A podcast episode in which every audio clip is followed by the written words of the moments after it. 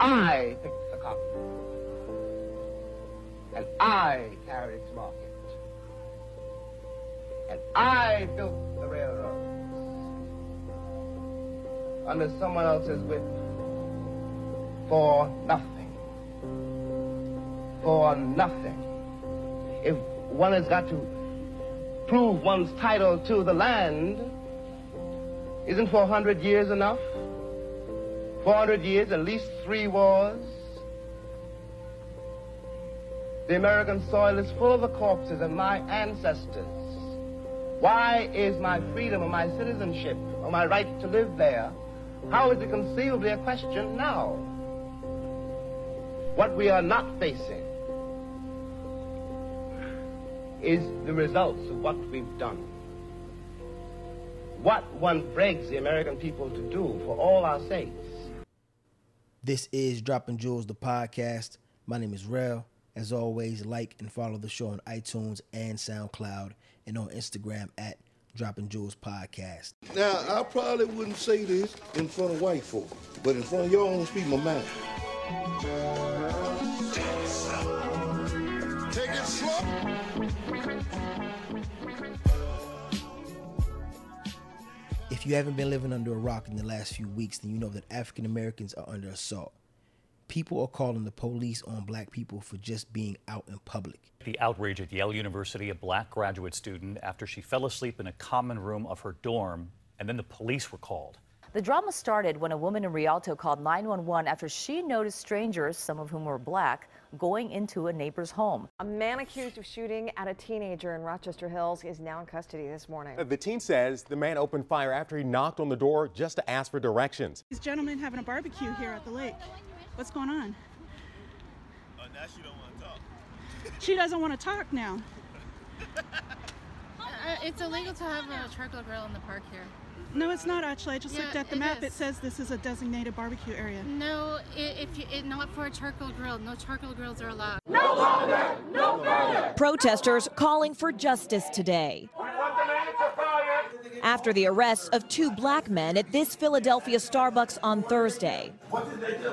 This video, captured by a witness's cell phone, shows police talking and later handcuffing the men while they were waiting for a friend. Now, in the clip, Brother James Baldwin was speaking about we built this country.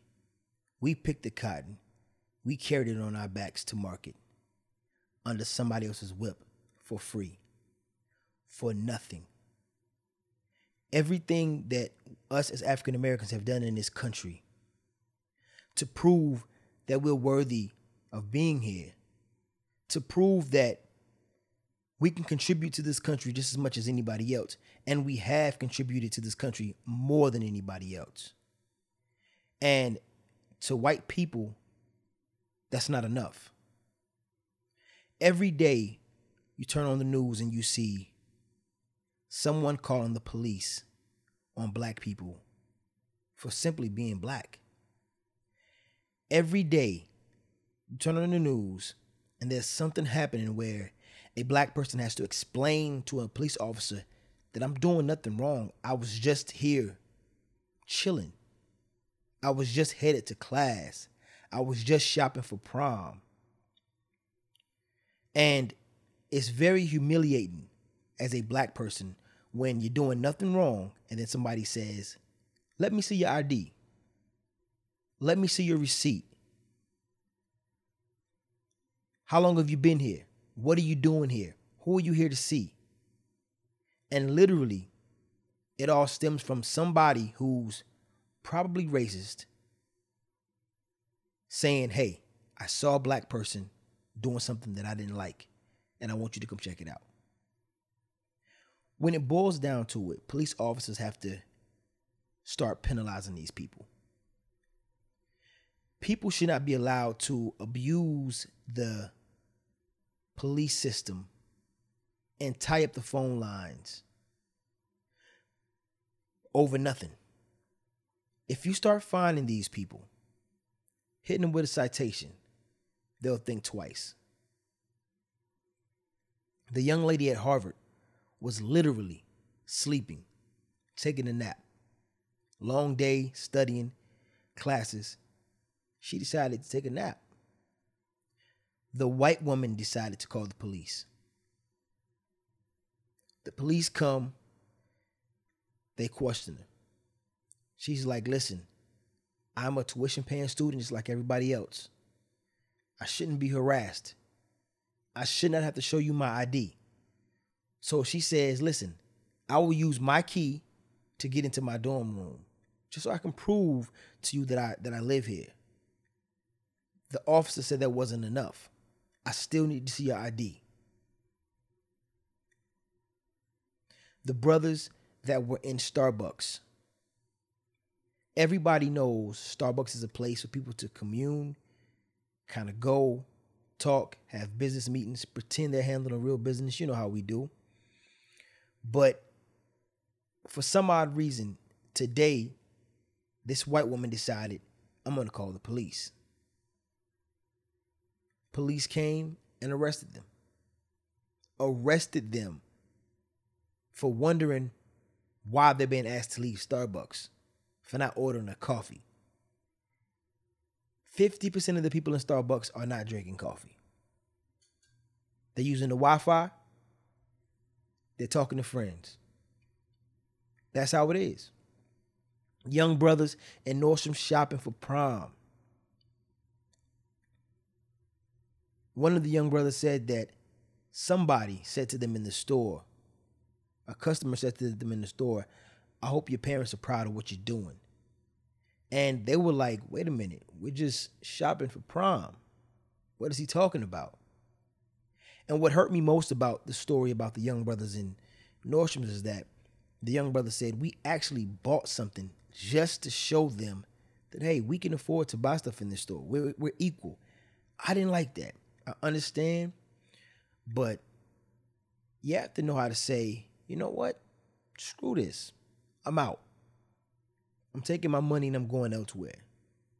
I don't have to prove to you that I can afford to shop here. I'm going to prove to you that I can afford to shop elsewhere. That's what I'll do. Far too often, this is happening. Some sisters out in California at an Airbnb out in Rialto stayed at the Airbnb. The next morning, you know, they headed to their car. You know, they got their luggage with them. And a neighbor looked at them. She said that because the women didn't wave at her and they didn't appear neighborly, she decided to call the cops. The police come and instantly start shaking them down. What are you doing here?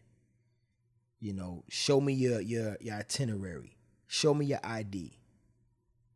And the white woman said, Well, all they had to do was wave at me. Why? I don't have to wave at you. This is the kind of stress that black people have to put up with in America. Every day. Every day when we wake up, we go out our doors. We have to try our best to make them feel comfortable around us.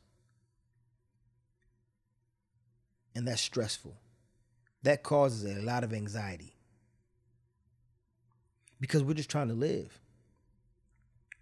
I can remember being about 19 years old. I was working a little square job, so I was getting off. And I remember going to one of my brother's apartments. And when we pulled up, it was maybe two cop cars outside. And, you know, I just gotten off work, you know, eight, nine hour day. And so I'm I'm going to see my brother, you know, not thinking anything of it. I see the cops. Listen, I've never been the kind of guy who's been in trouble. I've never been the kind of kind of guy who's been into anything that I wasn't supposed to be into. So seeing the police don't bother me any. It used to didn't bother me any. And we, we I park, I get out of the car, and instantly, I mean instantly, one of the police officers verbally was like, "Hey, you, get over here. Give me your ID." And again, like I told y'all, I'm not one who encounters the police a lot, especially not at that time. And I'm I'm immediately like, what's going on? And then he says, let me see your ID. And I'm saying, for what? What did I I'm just getting off work. I still got my my work shirt on, as you can see. And at this point, he's like, hey, don't ask me any questions. Do what I tell you to do. And for people who say, hey, just comply, do what you're told and things won't happen, it's easy to say for most whites because most whites have never been in that situation. Never. They've never been in a situation where you feel demeaned, you feel almost not like a human being. When someone who is an adult is telling you who is an adult what to do and you know, hey, you don't you don't have the right to tell me what to do. You're not my mom, you're not my dad. You know, you're not someone that I have to be listening to because I didn't do anything wrong. You shouldn't even be talking to me right now. And the officer, you know, he got very loud and got disrespectful. And so I'm 19, so I'm like, hey man, listen. You don't talk to me that way. I told you where I was coming from. These people who are standing around, because it was maybe a few people, you know, just outstanding hanging around, and they were like, "Hey, man, this guy right here, he's he, he hasn't been here all day." And I say something to the effect of, "If you want my ID, you're gonna have to take it off me." And at this point, the officer tells, you know, my brother, that I'm about to go to jail because I'm not because I'm not listening. So, to make a long story short, I did give him my ID.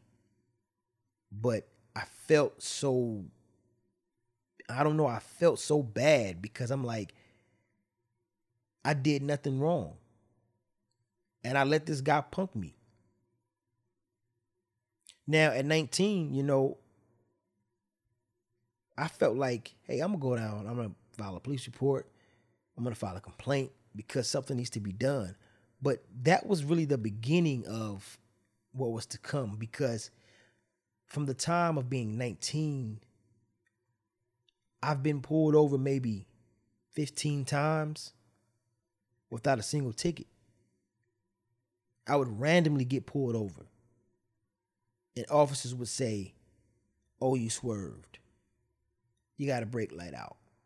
You didn't stop at the stop sign, but never any tickets. And I learned early on what was happening. I say all that to say this is what black men go through most of our lives. Unfortunately, there was a story just last month in North Carolina where a a brother. I can't recall his name, but he was arrested and charged with public intoxication, resisting arrest. The typical trumped up charges that happen when, you know, no one's around to see it happen. And when he got out of jail, he was visibly bruised and someone had abused him. Dog bites, things of that nature. So he says, Hey, I was I was brutally attacked by these police officers for no reason at all at 2:30 a.m. in the morning. The officers responded. They had a story. They said he he was uh, he wouldn't listen. He was incoherent. He was resisting arrest. He was publicly intoxicated. That's why he was charged. So after some internal investigation, after a month of internal investigation, surprisingly, all of a sudden, the charges against the brother were dropped. Literally. No charges against the brother. The very next day, three officers were indicted two white males and one black female. Now, I posted on Facebook that, hey, you know, an investigation was done internally. Bogus charges were dropped. And corrupt cops were being punished. That's how the system should work. You won't believe the kind of pushback I got from white people. Even after this internal investigation happened, they were still saying, this guy's a criminal. He needs to go to jail. They were still saying things like, well, this is why people won't respect law enforcement. Because, hey, they figure if an officer roughs them up because they're resisting, then they could just file a report and the charges will be dropped. And to that, I responded, hey, listen, an internal investigation was done. They looked at body cam footage, and clearly they determined that the officers were wrong and the suspect was really the victim. And at this point, nobody believed what the internal investigation said. And so it made me quickly realize that people only respect what the DA and the judges say when it when it favors their ideology. Because we all know when Trayvon Martin happened, when Michael Brown happened, when we said, hey, some wrong was done here, we want justice. When the DAs came out and the judge came out with the final decisions, everybody was like, hey, look, black people, the DA and the, and the judge have spoken. That's the law of the land. You know, Blue Lives Matter. What they say goes. Respect it. Black people respect what the DA said, respect what the judge said, and we had to respect it. But when the tables turn on them, they don't respect it. They do not respect it. The brother was in Oakland, California, having a barbecue, and the white woman literally called the police on him because he was barbecuing in the park. And a white woman with her phone out was recording her.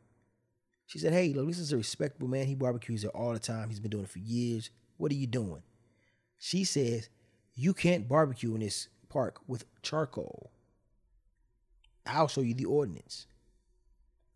And then some sisters were like, yo, she's very calm with you, surprisingly. Because with us, she was nasty. She was very nasty with us.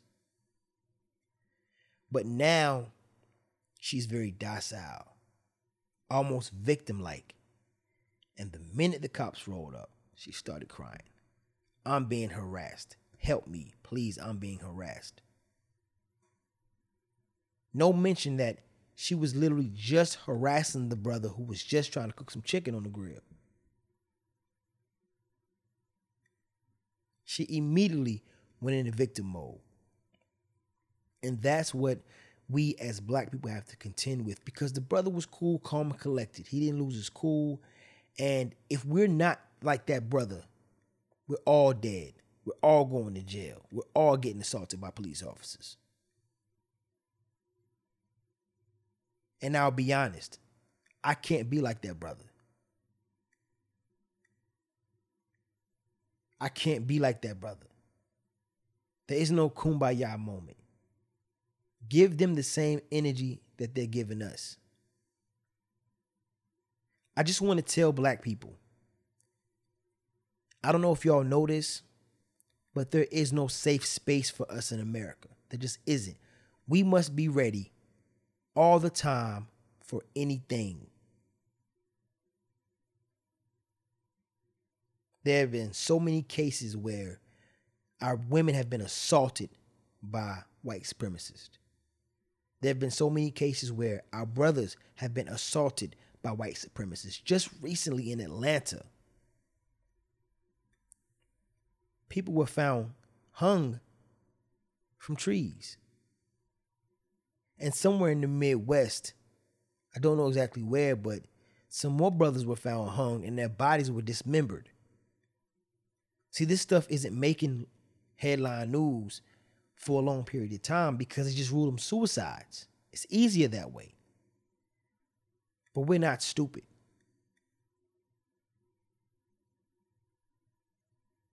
We're not stupid.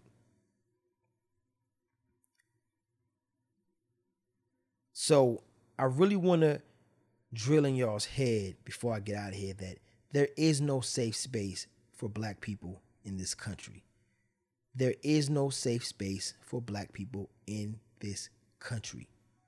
We must be on alert all the time and be ready for whatever, whenever. You let your guard down, you end up a victim. Until next time, I'm out.